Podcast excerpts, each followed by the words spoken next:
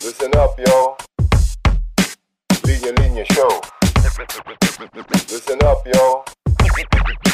Linya Linya Show. Listen, listen up, yo The Linya Linya Show bumabalik every week Parang yo-yo Sa office,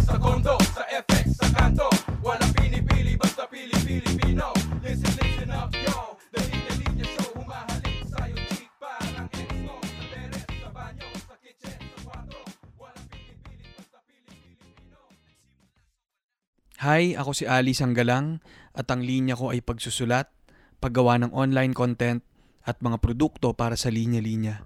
Ako rin ang host nitong The Linya Linya Show podcast. Ako si Puchoy Labog. Ang linya ko ay musika. Isa rin akong human rights lawyer. Nagtatrabaho bilang isang researcher sa Business and Human Rights Resource Center.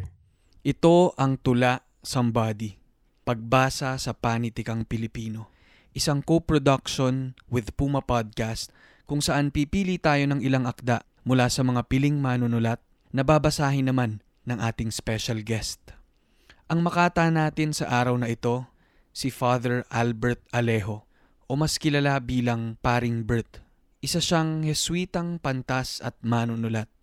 Nagturo sa Ateneo de Davao University at tumutulong sa indigenous peoples sa pagtamasa nila ng kanilang karapatan. Si Pochoy Labog naman ang frontman ng bandang Dicta License na hanggang ngayon ay patuloy na gumagawa ng makabuluhang musika. Sa korte man o sa entablado, si Pochoy ay laging may baong komento tungkol sa lipunang Pilipino. Ito si Pochoy sa kanyang pagbabasa ng mga tula ni Paring Bert. Sanayan lang ang pagpatay. Para sa sektor nating pumapatay ng tao. Pagpatay ng tao, sanayan lang yan pare. Parang sa butiki. Sa una, syempre, ikay nangingimi. Hindi mo masikmurang tiradurin o hampasin tulad ng ipis o lamok. Pagkat para bang lagi ang nakadapo sa noon ng santo sa altar. At tila may tinig na nagsasabing bawal. Bawal. Bawal yang pumatay. Subalit tulad lang ng maraming bagay, ang pagpatay ay natututuhan din kung magtsatsaga kang makinig sa mahigit na karanasan. Nakuha ko sa chiwin ko kung paanong balibagin ng tsinelas o pilantikin ng lampin ang nakatitig na butiki sa aming kisame. At kapag nalaglag na't nagkikikisay sa sahig, ay agad ipitin ng hindi makapuslit habang dahan-dahang tinitipon ang buong bigat sa isang paang nakatingkayad. Sabay paksak. Magandang pagsasanay ito sapagkat hindi mo nakikita. Naririnig lamang na lumalangot-ngot ang buot bungo ng lintik na butiking hindi na makahalutiktik. Kung sa bagay, kilabot din yan sa mga gamo-gamo. Nang magtagal-tagal ay naging malikhain na rin ang aking mga kamay sa pagdukit ng mata, pagblade ng paa, pagpisa ng itlog sa loob ng tiyan, hanggang mamilipit yang parang nasa ibabaw ng bagat. O kung panahon ng Pasko't maraming paputok, maingat kong sinusubuan yan ng rebentador upang sa pagsabog ay magpaalaman ang muso at buntot. Ang hindi ko lamang maintindihan ay kung bakit patuloy pa rin niyang nadaragdagan. Kaya't ang pagpatay ay nakakasawa rin kung minsan. Mabuti na lamang at nakaluluwag ng loob ang pinto at bintanang kahit hindi mo sinasadya at may paraan ng pagpuksa ng buhay. Ganyan lang talaga ang pagpatay. Kung hindi ako, ay iba naman ang babanat. Kung hindi ngayon, ay sa iba namang oras. Subalit ang higit na nagbibigay sa akin ng lakas ng loob ay ang malalim nating pagsasamahan habang ako'y pumapatay kayo na may nanonood.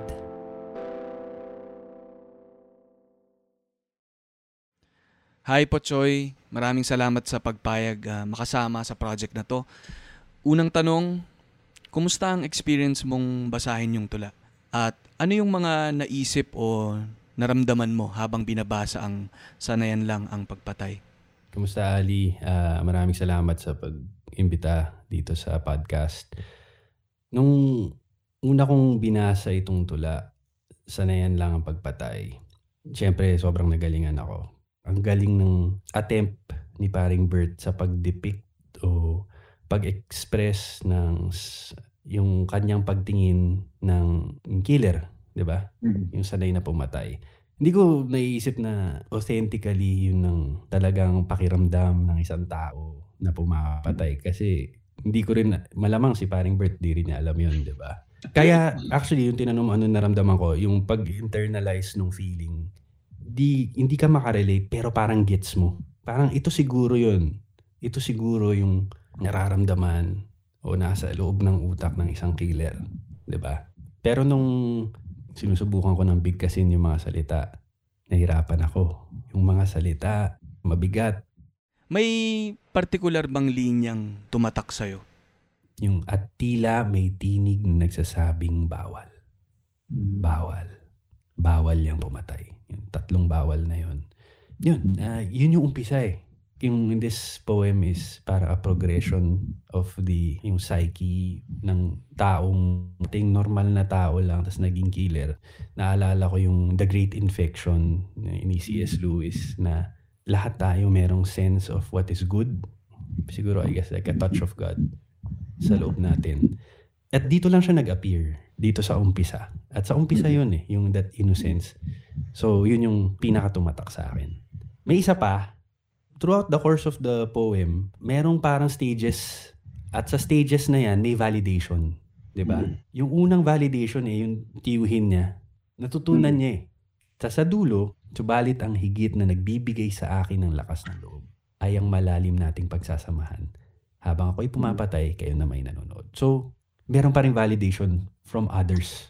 So actually, kung titingnan mo, hindi siya sobrang kalos na yung killer. Meron pa rin, nagsisik pa rin siya ng validation. Ay, tama, okay. Not twist yung sense of right or wrong. Na hindi yung, na, hindi yung inner voice, outer validation.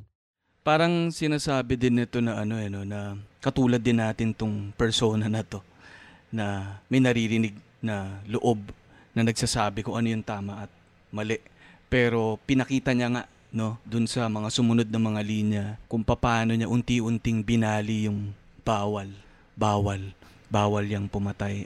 Tapos yun nga, tama yung sinabi mo na ano eh, yung validation naman na nanggagaling sa mas maraming tao sa paligid na kaya tuloy lang siya dahil nasanay na siya at wala namang kumukontra sa kanya. No? Tsaka yung ano, di ba, kung hindi ako ay iba naman. Ganyan lang talaga ang pagpatay. Kung hindi ako ay iba naman ang babanat. Parang ah, voice of a skeptic or parang common. Ito na yun eh. Tanggapin na lang natin. Mm. Itong pangit na bagay na to. Naging okay na lang siya. Status quo. And yung powerful nga, Pochoy, ano, sa dulo, may patama siya sa reader eh. Hindi lang ito one-sided na tungkol lang dun sa umapatay, pero bahagi ka nung krimen. Ang, ang galing nun, Ali. Kasi, syempre pag audience ka, ay, ganito ang sama ng ano. Pero hindi ka, hindi ka separate from him or her. 'di ba Actually, parang may role ka. Si paring Bert, bukod sa pagiging manunulat at philosopher, ang appreciate ko talaga sa kanya eh, nag-work siya with indigenous people. So, laging may socio-political dimension yung kanyang ah, ilalabas. Actually, yun maglalabas kami ng album, di ba? Yung sanayan lang ang pagpatay naman. Nakakonect siya dun sa isa pa naming awitin na ganun din tukol din sa ah, EJK, ah, yung Innocenting Bala. Yun. May exclusive pala tayo dito ng ano, balita. Siya mismo ay may collaboration din talaga with Paring Bert. So, maganda abangan natin din yung album na yan na parating na rin by the time na i-release natin itong episode na to. Malamang mapapakinggan na nila yan sa Spotify. Yan. Pwede na lang bang manahimik? Manatili sa aking panaginip. Di man ako nagagalit Alipin ako na may gamit. Magtago mga gumagamit Sa mga walang malasakit. Na adik sa hugis kuwit Na bakal sa big sa pagkalapit. Kapit! Speaking of paring Bert, inimbita rin natin siya para pag-usapan ang mga tula at saloobin niya sa pagsusulat. Hello po, paring Bert. Salamat po sa pagpayag niyong makapanayam namin kayo at maibahagi sa mga tagapakinig natin ang mga akda nyo. Magandang araw sa inyo lahat. Ako si Father Albert Alejo SJ. Ang tawag sa akin ay Paring Bert at ang linya ko ay ano ba? Sa totoo lang, makata talaga ako. Nagsisikap maging pare, nag-aral ng pagiging anthropologist at nagkukunwaring social scientist, akti-aktivista para sa kapayapaan, katarungan at uh, mga karapatang pantao Paring Bert, ano po yung kwento sa pagsulat ninyo ng tulang sanayan lang ang pagpatay? Ano po ang konteksto ng panahon kung kailan nyo ito sinulat? At dagdag na rin na ano naman po kaya yung tingin ninyong talab nito sa panahon ngayon? Pumasok ako sa seminaryo Marcia Luna. Sumasama na ako sa rally. At doon, 1972, second year high school ako, yung nagtuturo sa amin ng mga teach-in sa mga bukid na patago. Yung isa, patay after one week. Yung teacher ko namang aktivista, nagtago. Magmula noon, nakaranas na ako at nakabalita ng maraming mga dahas, mga pagpatay. Nung pumasok ako sa Jesuits, inexpose din kami sa factory, sa urban poor. Nagpunta rin ako sa Mindanao. At doon sa Mindanao, nakita ko rin yung, yung naglalakad ako sa mga bundok doon, kinukwentuhan ako na dito merong isang bata, inawakan ng militar sa kanyang paa, pinaikot-ikot na gano'n, inihampas yung ulo sa bato. Kaya pala may cross dito. Ang dami-daming kwento. Nung ah, 85 to 87, nasa Davao ako noon. Nagtuturo ako sa high school. Araw-araw may pinapatay. Ang tanong na lang, ilan at saang sulok ng syudad. Kaya nga sabi ko, grabe naman itong patayan dito sa Davao, sa Mindanao, sa bansa. Tapos parang tuloy lang ang buhay, parang nasanay na tayo. Doon ipinanganak ang sanay lang pagpatay. Naging manhid na tayo. We have suffered from the routinization of violence, the trivialization of violence. May ibabalitang may pinatay. Tapos, pag malapit ka nang mag-emote, sasabihin, chika minute. Ano nangyari sa relasyon ng mga ganitong artista? Hindi ka pinapayagang magpalalim ng gusto. Di ibahin ang usapan. Kaya sabi ko, alam nyo kung bakit lumalakas ang aking loob sa pagpatay? Habang ako'y pumapatay, kayo naman, nanonood lang. Grabe ka, Father. Kung nakapatay ka ng butiki, grabe. Oo. Eh, bakit? Pinigilan nyo ba ako? Hindi. Pinalakpakan nyo nga ako eh. Yun ang uso ngayon. Pinapalakpakan ang mga mararahas. Opo. Kaya sabi ko, sana hindi tayo masanay. Dapat hindi tayo masanay sa pagpatay. Grabe. Magandang umaga sa ating lahat. Pero yun, salamat doon Father, mas mas uh, at least sa mga nakikinig ah, pagtapos nilang mapakinggan yung tula ninyo, merong kahit papanong background dito sa pinanggalingan din ito at ang kapal nung konteksto nga rin niya. At yun, siguro nagkakaroon ng bagong konteksto rin siya ngayon bilang nauuso ulit itong tula na ito at yung mga pangyayaring ganito. Pagdating naman po sa pagsusulat ninyo mismo ito, no. So napakatalas po ng Filipino ninyo at napakagaling niyo pong maglarawan, no. Piling-pili po yung mga salita at litaw na litaw yung mga tugma.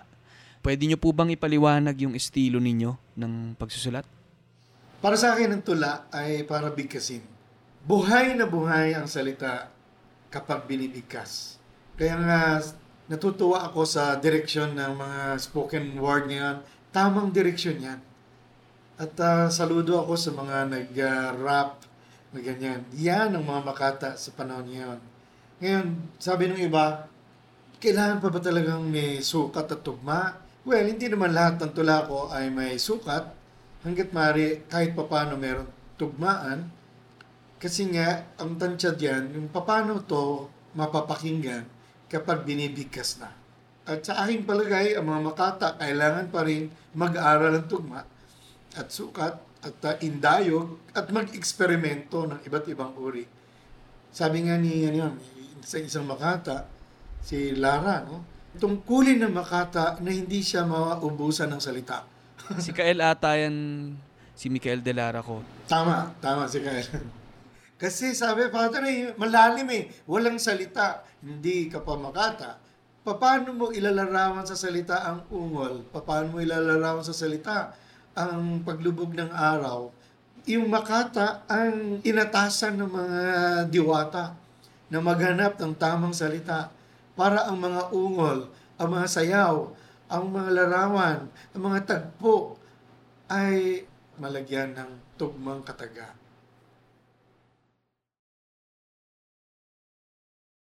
Ngayon, lumipat tayo sa pangalawang tula ni Paring Bert, na tulad ng nauna ay nagmula rin sa librong Sanayan lang ang pagpatay. Ito ulit si Pochoy. Nagpapagabi lamang ako. Nagpapagabi lamang ako sa sangasangang lanstangan ng kusang pagpapaligaw. Hindi naman talaga ako lumalayo. Nagpupuyat lamang ako upang makipag-ulayaw sa ibang sariling di sanay sa araw. Wala naman talaga akong itinatago. Likas lang kasi akong layas. Palaging nasa bingit ng pintuan. Sasaglit sa loob. Sisipat sa labas. Ngunit di naman talaga ako tumatakas. Uuwi-uwi rin ako pagkat alam ko naman isa kang tahanang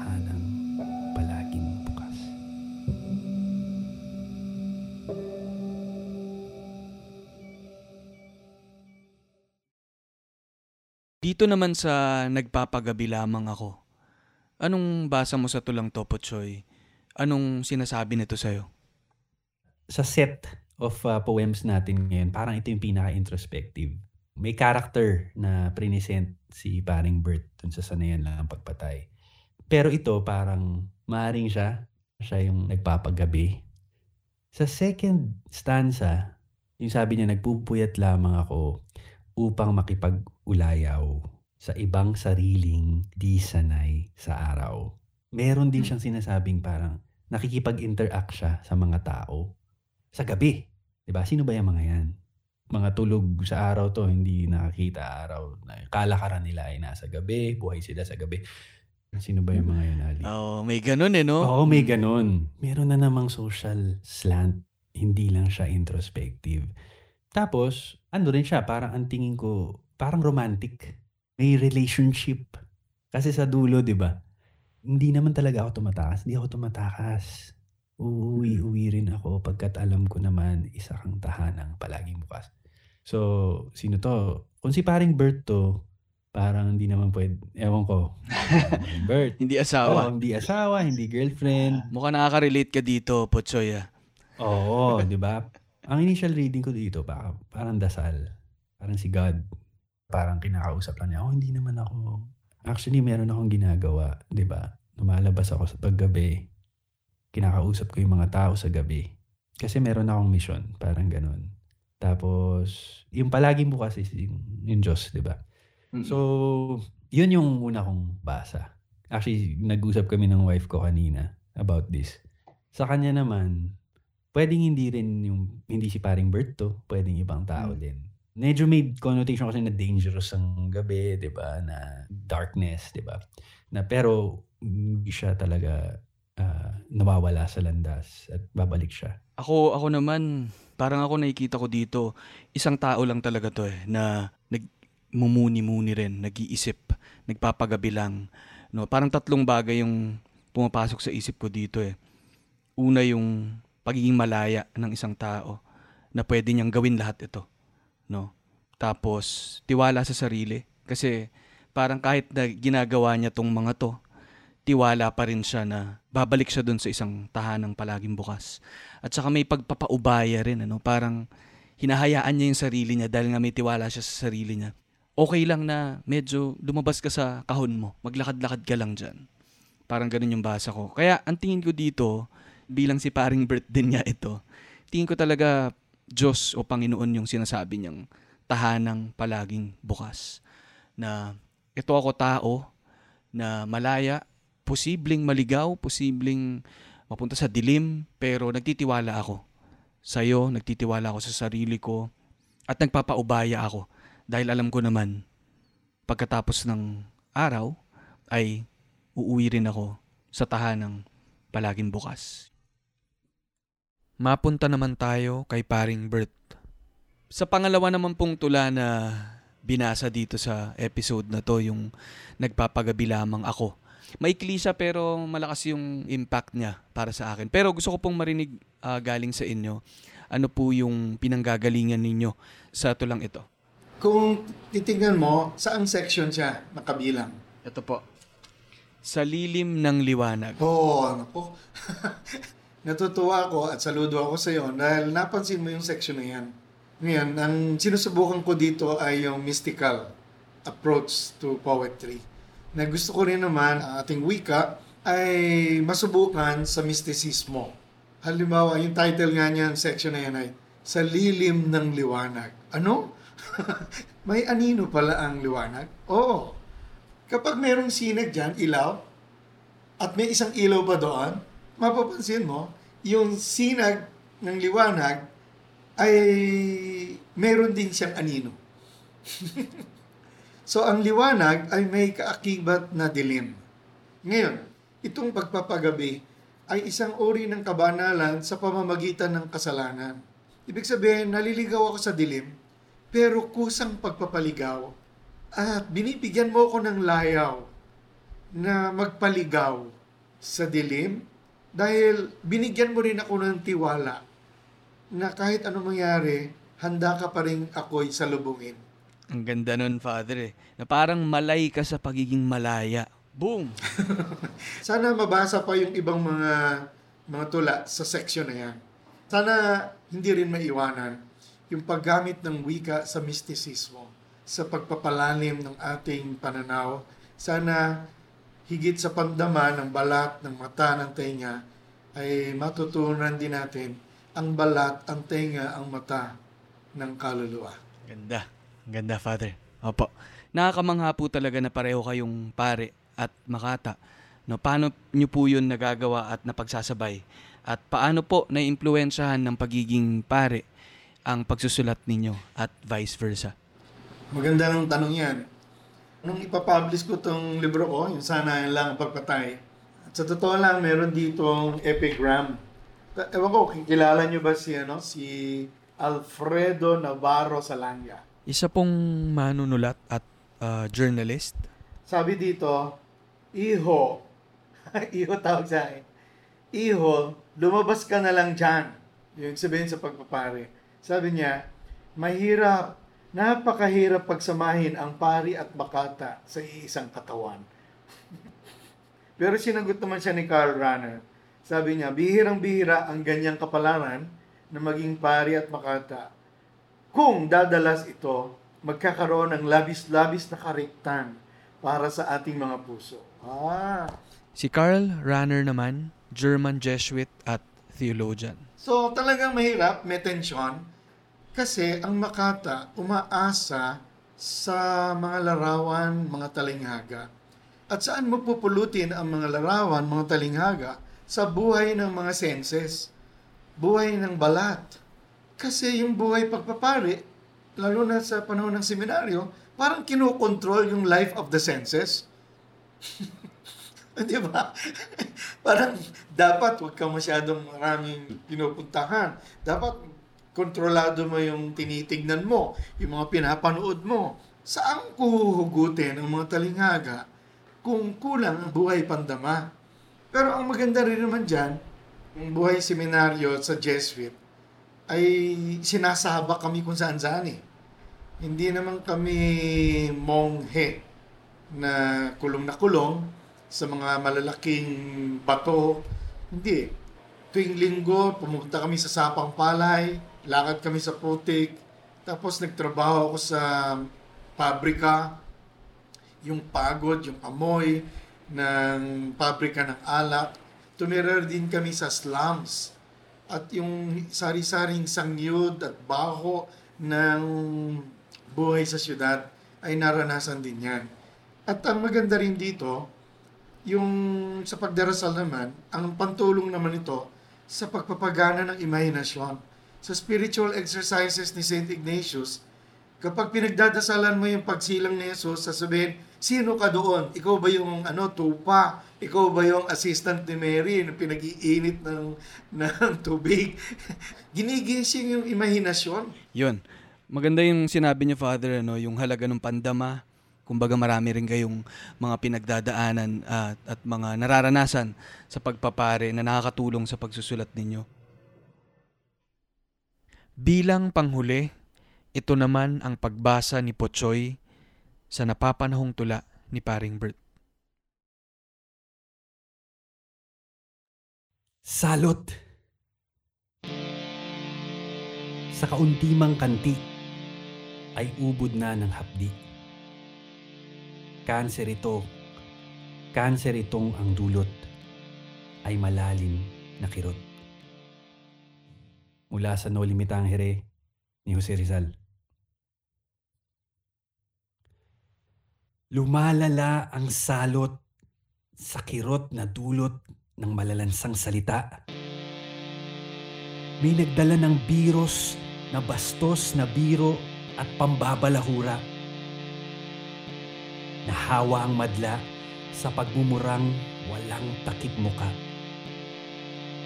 Tumagsa ang patay, nalason sa laway ng sangasangang dila. Akalain mo bang pinapalakpakan, talumpating malaswa? Sinasaluduhan mismo ang pinunong pasimuno ng sagwa. Kalat na kalat na ay ikinakalat pa ang mga peking balita. Kinakandaduhan ang pinto at bintana ng medyang malaya. Ginagamit ang batas bilang matalas na sandata ng daya. Hinahati ang hukbo habang nagpapatuta sa bansang sugapa. Kinakaratulahan, biktimang bulagta, binubura, pati gunita. Sino kayong siga? Matapang dumura sa mukha ng nilikha. Ang salita, ang salitang kabiyak ng totoo'y pinanggagahasa. Ang layo-layo na natin sa panahong may dakilang adhika. Sa kartilya ng katipunan na sariling dugo ang ipinanlagda. Artikulo 6. Sa taong may hiya, ang salita'y panunumpa. Limutin niyo na ako. Ngunit huwag sana tong aking babala. Pag ang lipunay wala ng paggalang sa dangal ng diwa, guguho ang katwiran, kusali ng budhi ay sabay magigiba. Mawawala na rin. Wala na ngang mangingilatis ng tama. Pag ang pinunoy di man lang mabigkas, katagang kalinga. Bukang bibig ay buksa. Walang ginhawa tayong mababala. Pagtuluyang nadungo ang ibang propeta, pari at makata. Katumbas nito ay pagsuko sa Diyos-Diyos ang gawa-gawa. Darating ang araw ngayon na nga, loob natin mauusisa. Paano tayo nakisangkot sa pagsugpo sa salot? Hari nawa, di tayo mautal at mga tal pag hinarap na tayo ni Bathala. Ako'y inalipusta. Sino nga sa inyo ang tumindig at nagsalita?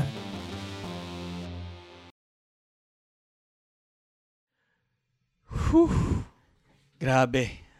Ayun, Potsoy, kumusta naman yun, no? At anong impact sa'yo nung tulang salot?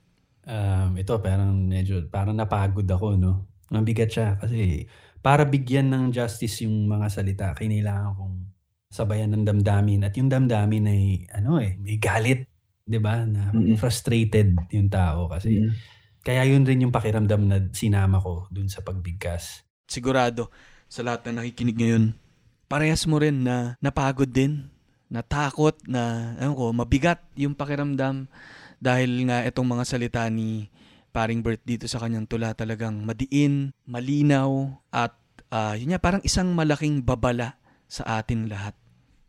Siguro itatawid ko lang Putsoy to ano. Pag-usapan natin yung kanta mong Diktador, no, sa ng Dicta License. No, dahil may pagkakapareho yung paksa nito sa salot, no. Ano ba yung nagtulak sa na isulat yung kantang Diktador? Diktador ba ang kailangan? Ihanda na ang kadena kapalit ng kalayaan Diktador ba ang kailangan? Perlas ng silanganan, paano ng pinaglabanan? Yung diktador, sinulat ko yan uh, before ng 2016 elections. Para siyang babala din ng uh, maaring mangyari. At yung mga iba sinasabi nga parang medyo prophetic. We kinda knew, alam mo yun, na pwedeng, hindi siya surprise.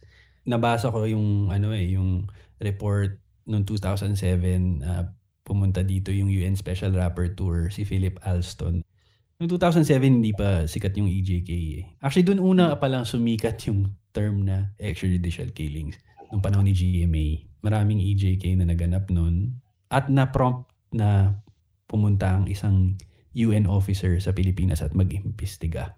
At isa sa mga inimbestiga niya ay yung vigilante killings na nakalink sa Davao Death Squad. So, kaya yun yung parang basihan ko nung sinulat ko yung kanta na ito ba yung gusto natin? Ito ba? Seryosong tanong sa Pilipino, Mm. di ba? Pero may mga iba na nakinig sa amin at hindi natutuwa sa sinasabi namin. And alam mo, okay lang yun, di ba? Baka ibang landas naman na kami ng tinatahak at iba yung perspective namin sa buhay. Pero siguro yung silver lining lang doon eh, siguro nakikinig pa rin sila. At sana nakikiliti namin yung utak nila at sana mapaisip din. Yung sabi nga kanina dun sa tula na may excerpt dun sa No Limitangi rin, no, sinabi ni Dr. Jose Rizal na sa kaunti mang kanti, no? So kung meron mang mapitik or makalabit man lang kahit konti dito sa mga sulat ng dicta license, o itong mga tula din ni Paring Bert, hindi naman ito para mampuwersa sa mga gustong sabihin, pero kung sino man nakikinig at kahit papaano na uyog kayo ng konti, may halaga Actually, na yun. Ang ganda nung ending rin nung, nung ah, salot. Ah, I think this is a Bible verse eh. Ako'y inalapusta. Sino nga sa inyo ang tumindig at nagsalita? Ah, tumindig ka ba para sa sa kapwa mo? Galing, galing nung pag, pag-end. Ganon din yung mga napapansin natin sa mga tula ni Paring Bert, ano? Parang laging may pabaon sa dulo. Mapapaisip ka or parang may tanong siya, ah, may hamon siya sa nakikinig. Ginagamit niya tong space na to para, yun na nga, kantiin. Ganda ng word na kanti, ano? Para kantiin yung mga nakikinig, no? Ah, ngayong nasa gitna tayo ng isang pandemya, ano nga ba yung ginawa at ginagawa natin para mapabuti yung sitwasyon. Ah, Pochoy, maraming maraming salamat sa pagsama sa amin sa episode na to, sa pagpayag na basahin yung mga tula ni Paring Bert. Maraming salamat rin, Ali, sa pag-imbita sa akin dito sa Tula Somebody. Ang galing nung Tula Somebody. First time ako nagbasa ng tula sa isang public space at nakipag-usap sa isang kapwa-tao na humimay ng mga tula at mga tula pa ni Paring Bert ah, na kasama natin sa social movement. Kaya it's a, it's a huge honor for me. Ngayon, balikan natin si Paring Bert. Grabe po yung tula ninyong salot. Napakabigat, siguro dahil napakatotoo. No, bakit at paano nyo naman po ito naisipang isulat at bilang lumabas na rin siya sa social media, ano po yung naging reaksyon ng mga tao sa akdang ito? At ano naman po ang reaksyon nyo sa reaksyon ng mga tao? Dumating yan sa panahon ng salot ng pandemya.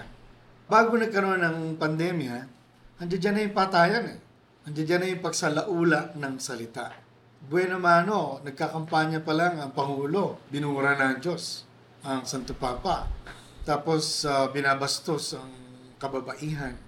Tapos ang katwiran ng mga tagapagtanggol niya, kayo naman masyado kayong sensitibo. Ah, salita lang naman yan. It's just a metaphor. It's just a hyperbole. Doon ako talagang nagngangalit. Dahil hirap na hirap tayo sa pagpili ng tamang salita. Hirap na hirap tayo sa pagtuturo ng pagpili ng tamang talinghaga. Tapos sasabihin, salita lang yan. Nilalang lang ang salita. At bilang mga makata, hindi tayo pwedeng magtumahimik lang dyan. Yung sa Kartilya ng Katipunan, Artikulo 6, na sinulat ni Emilio Jacinto, sa taong mahiya ang salita'y panunumpa. Kaya ang sa taong walang hiyang, walang halaga ang salita. Hindi lang tao ang pinapatay. Pinapatay ang kultura, pinapatay ang wika, pinapatay ang katwiran, pinapatay ang katinuan. Kaya sabi ko nga, saan ko ihahalin tulad ang nangyayari ngayon? Ah, ang salita na marahas ay parang virus. Yung ibang reaction, sabi, parang Bert, kinikilabutan naman ako dyan.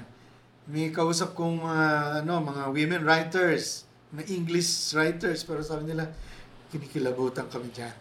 Ang lakas ng dating. Pero maganda kung sana nga may palagana pa. Opo. Paring Bert, ano po, para sa inyo, ano po ang halaga ng pagsusulat ng tula sa panahon natin ngayon? Meron po ba kayong maipapayo sa mga batang Pilipinong nais magsulat ng panitikang Pilipino? Or kahit itong mga regular na listeners lang nitong ating podcast, ano po masasabi ninyo sa kanila? Bilang Makata, ang silbi natin, ikaw yung propeta ng bango at bangis ng salita. At huwag mong maliitin ang ganyang bukasyon. Sa simula at simula, naroon ang salita. At walang nalikha na hindi mo na nanggaling sa salita. Huwag na huwag mong ipagkaila na makata ka. Katunayan, parang bagay yan na paypayan mo, ihipan mo. At magniningning uli ang mainit na baga. Hanapan mo ng salita ang mga ungol ng lipunan. Hanapan mo ng salita ang mga matitinding paniniwala. Hanapan mo ng salita pati ang mga katahimikan. Yan ang bukasyon mo. At huwag mong gawing sobrang dukha ang lipunan, ang mundo sa pagtakwil sa iyong bukasyon na bilang propeta ng tamang salita. Saludo.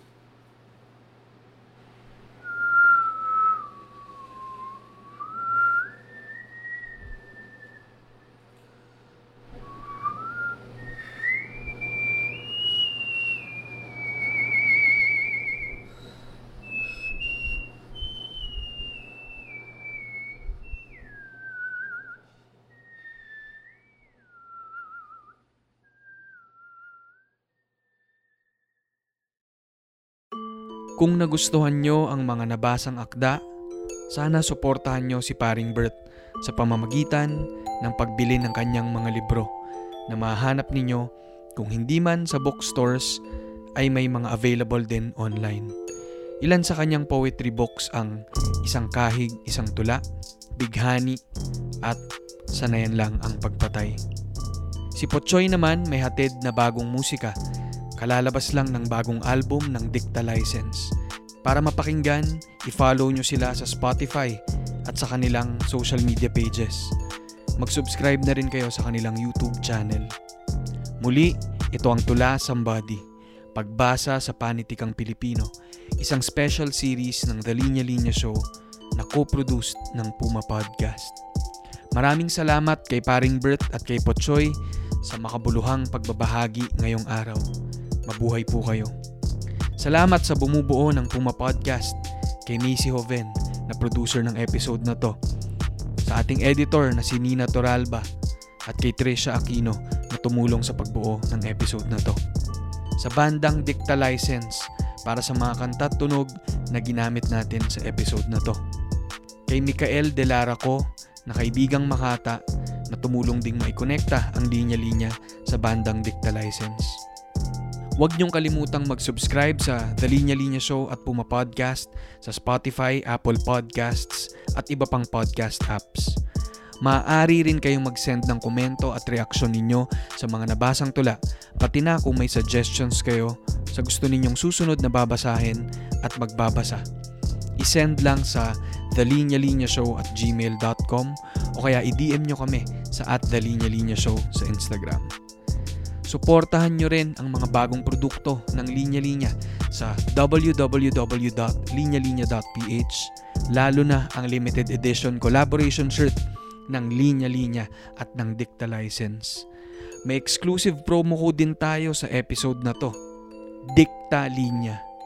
Capital D-I-C-T-A-L-I-N-Y-A. Pwede nyong gamitin ang promo code na to sa linyalinya.ph bago mag-checkout ng order para maka-avail ng exclusive 10% off. Worldwide ang shipping natin. Bawat purchase ninyo, malaking tulong sa amin para maipagpatuloy ang lahat ng ito. Suportahan natin ang ating local products at local artists. Makinig, makiisa at makibahagi sa mga makabuluhang advokasya para mapabuti ang lagay ng ating mga kababayan at ng ating bansa. Register to vote. Iparinig natin ang ating tinig sa darating na halalan. Ingat, mabuhay ang panitikang Pilipino at mabuhay tayong mga Pilipino.